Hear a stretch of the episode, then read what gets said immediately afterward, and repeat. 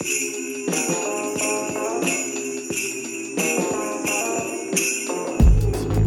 everybody, I'm Connor. That's Doug, and this is the Bethel School District Presents podcast. And it is the most wonderful time of the year, especially in my house, when we aimlessly scroll through the channels until we find TBS, which is undoubtedly playing A Christmas Story for the 53rd time in a row. And I found myself in an odd position last night when I realized that I no longer relate to the character of Ralphie. I've passed that Rubicon, and I now relate to Ralphie's father. Fragile. That must be Italian. Well, I think that says fragile, honey. Oh, yeah. Like Ralphie's dad, I find myself battling furnaces, unleashing strings of unmentionable expletives, and it's all in the name of providing my family with the best Christmas ever. Doug, the whole thing got me thinking which holiday movie character do you most relate to? Connor, I love A Christmas Story. That's a great movie. I love the character of the old man. That doesn't mean I love you, but I love the character of the old man. I also love that he's called the old man in the credits. I think that's hilarious. As for me, I love Christmas so much, so I could never be a Grinch. I could never be a Scrooge. I don't know if I love it as much as Clark Griswold or Elf definitely as much as John McClane, making fists with my toes as we record. However, my pick is gonna have to be good old Charlie Brown. Good grief. Exactly. I love a Charlie Brown Christmas. I especially love Lucy setting up her little counseling booth for five cents. And speaking of counselors, Connor, I was over at Natchez Trail Elementary School and I spoke with Sarah Avila. She is the counselor over there and recently presented to the school board about work she's been doing to help our students, quote, become better humans end quote i really love that turn of phrase and i knew i wanted to talk to her on the podcast so the first thing i asked her was who in her life helped her become a better human so, in my life, when I think of becoming a better human, it would have been my parents. They were great role models. My father served in the military, and I think he kind of just showed what it is to sacrifice, but in a way that was healthy because he was always a dad first, which I appreciated. Um, my mom is the bravest person that I know. And then my husband has been the most supportive human. We met in high school, we're high school sweethearts. And he's just always stood beside me with my goals and never made me follow, but just walked right beside me and encouraged me. And my kids make me a better human because I watch them look at the world with such curiosity and amazement. And I just want to be the best version of myself so that the world they're entering is one that they feel inspired by and encouraged to enter that is an amazing family to come from it sounds like. And we both know some of our students don't have that kind of family support. Is that something you took into consideration when you decided to become a school counselor? It was something i took into consideration. I want to be somebody for students that makes them feel seen and heard and valued. And i want them to have the skills to go out into the world and when they meet an obstacle know that they it's it's not in their way to stop them. It's just something that they can work through and problem solve to get over. So i want to teach them how to be confident and also compassionate and go into the world just again inspired to just take it on and do their best that confidence is so important. What kind of tools do you give them to help them problem solve? Yeah, so in our counselor lessons, what we really focus on is regulation skills because I really feel when students are able to identify how they feel and then regulate those feelings, they're able to handle a problem in a more safe way, in a safe way not only for themselves but for others.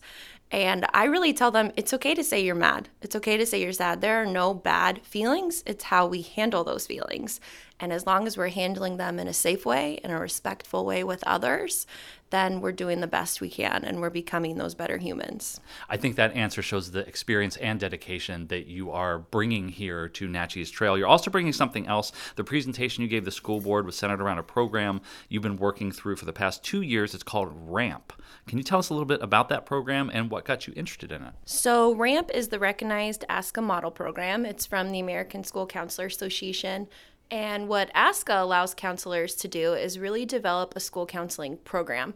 So when I say that I run the school counseling department at Natchez Trail, sometimes I chuckle with it because it is just me. But I really do feel like it is a department. It is a program. We have a mission. We have a vision. We, ha- I, when I say we, because the administration helps me, but I have a very specific plan on how I'm looking at data for our students and finding proactive ways to really approach that data. And what RAMP is, is it's basically meaning you're operating at the top tier of the ASCA program. You are doing your SMART goals, you're tracking those SMART goals, and you're making sure you're being as proactive as you can. So it's a two year process. The first year is really just planning and implementing.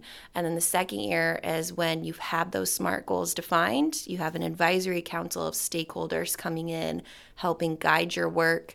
And you're just operating on all cylinders. It was a, a, very busy year last year getting that ramp application in, but it was work that I'm just really proud of. Well, that work you're doing is directly impacting students. Before we move on, RAMP, recognize ASCA Model Program and ASCA American School Counselors Association. It's an acronym within an acronym, acronymception, but it sounds like it's doing great work. It is doing great work. It really provides the framework for school counselors to put a really proactive program into place. If you were to compare it to something, it would probably be very comparable to the Danielson framework for teachers, giving them that framework and standards to work off of. That's what ASCA provides school counselors. That's a great analogy. And before we get into the specifics of RAMP, let's talk about the sheer volume of work that you're doing. So let's talk numbers. Tell us about the number of classroom lessons, small groups, and individual sessions that you as a counselor do over the course of a year. So, in the last school year, I completed 276 classroom lessons. They're really based on three specific units. So, the first unit is bully prevention, it's three months long.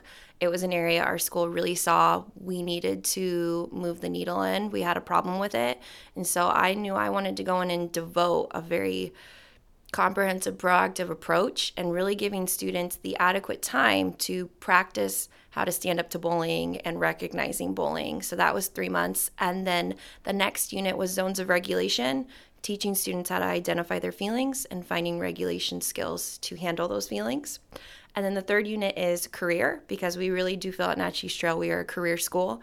And so our students dive into what is a career? How do you interview? They do mock interviews, they do resumes, they do budgeting, which is very eye opening for a lot of them when they ha- get their salary, then to look at can I afford this mansion that I thought I was going to live in?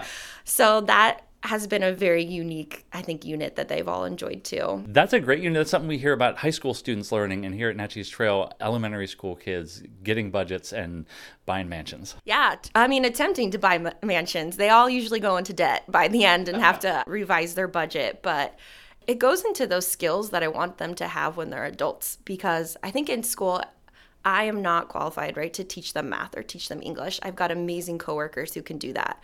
But I want our kids to have skills that they're going to use for the rest of their lives to become those better humans, to become capable adults.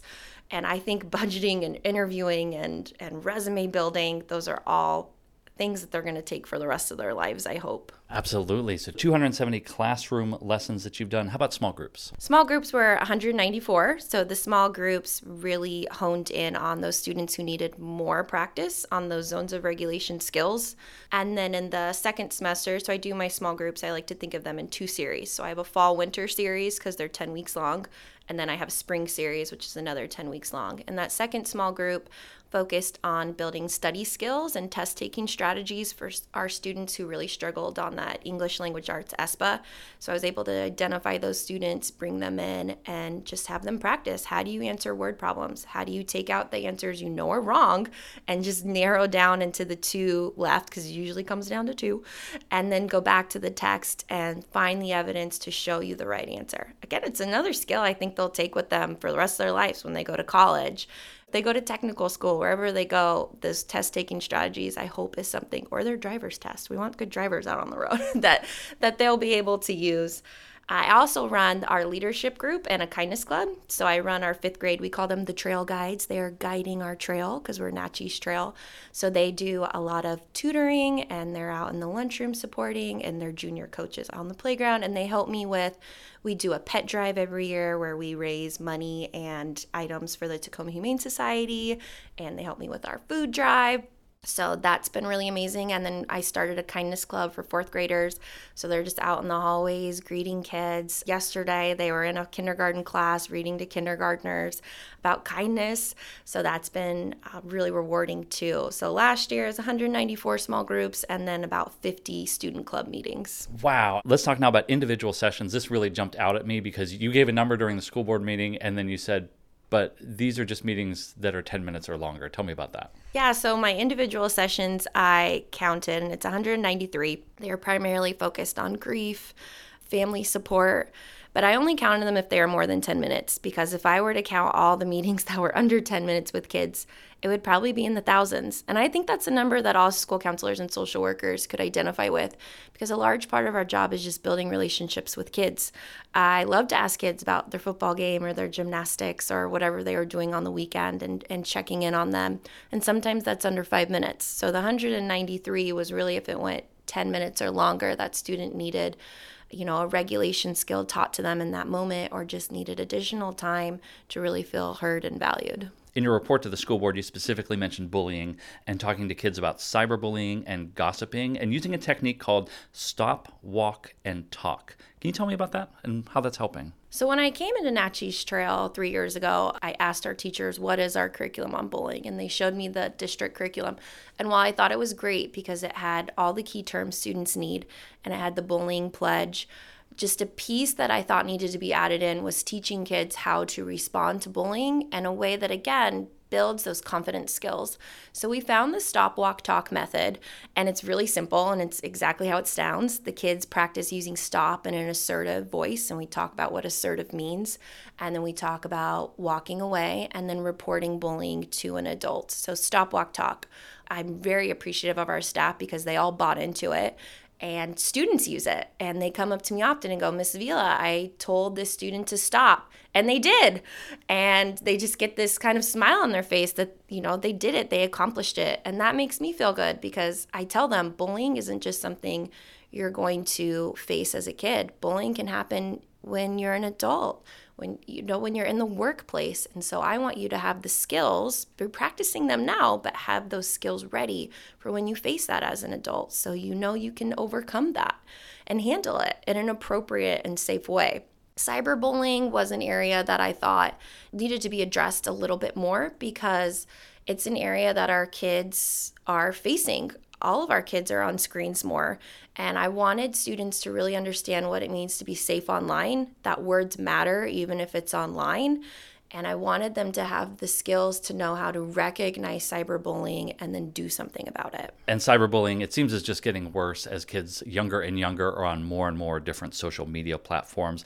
You mentioned earlier, let's talk a little bit more about how you as a counselor are helping move the needle on academics. I know you have some data on this. So last year, when I was making the SMART goal for what I wanted to do, I knew I wanted to find an area that had an opportunity gap for some of our more historically marginalized student groups. And I saw when I looked at our Smarter Balanced Assessment English Language Arts scores that our students of color scored lower than their white counterparts. And I wasn't okay with that. And I wanted to do something about it. And so I identified those students and I placed them into a small group. There was 14 of them. And over 10 weeks, we just practiced those test taking skills again, it goes back to that confidence, building their confidence, using positive self talk strategies, and just having them practice over and over and over those test taking strategies. I often would tell them, I can't teach you math, but I can teach you feelings, and I can teach you how to build the confidence to do this. And that's what we did. And when I got their scores back, it was pretty amazing. So 14 started at level one, which is well below grade level for ELA Eight of them moved out of that level one. Four of them actually are at grade level now, and one is above grade level, which was just mind blowing. That just giving students strategies making them feel like they could accomplish something, building that positive self talk could really pay off. That's amazing. And it shows the work that you're doing, not only helping kids emotionally, but academically as well. Since you're the counselor here at Natchez Trail, the new Natchez Trail Elementary School, I have to ask you just moved into the new school in October. And of course, thank you to our voters for supporting the 2019 bond that made that possible, building this new school. How has this new school improved the way you're able to help students? Thank you, thank you, thank you to the voters. This is a beautiful, wonderful building, and we all love being here. What this school has given me as a school counselor is the space to be able to reach more students. At my old office, it was very small. My small groups, I was lucky if I could maybe squeeze six kids into a room. But with this building, we have so much space and so many areas for students to meet. So my small groups now are 10 to 12 kids. So that's more kids I'm being able to work with and help build those skills, build those confidence skills so that they can have what they need to be those better humans. And your office is lovely. We're sitting in it right now. And one of the things you have up on your walls is an inside out poster, the Pixar movie that deals with emotions. Is this your favorite Pixar movie, or is there another one, and why? This is my favorite Pixar movie. I, I, would be surprised if any school counselor didn't say it was theirs, just because it really just focuses on emotions and that no emotions are bad. It's okay to be sad, and there can actually be joy found within sad times because it reminds us of all the things we have to be grateful for. And that is something in my small groups we always end with. We call it a gratitude wall. And each week they write down a person who keeps them in the green zone, so who keeps them calm, keeps them happy.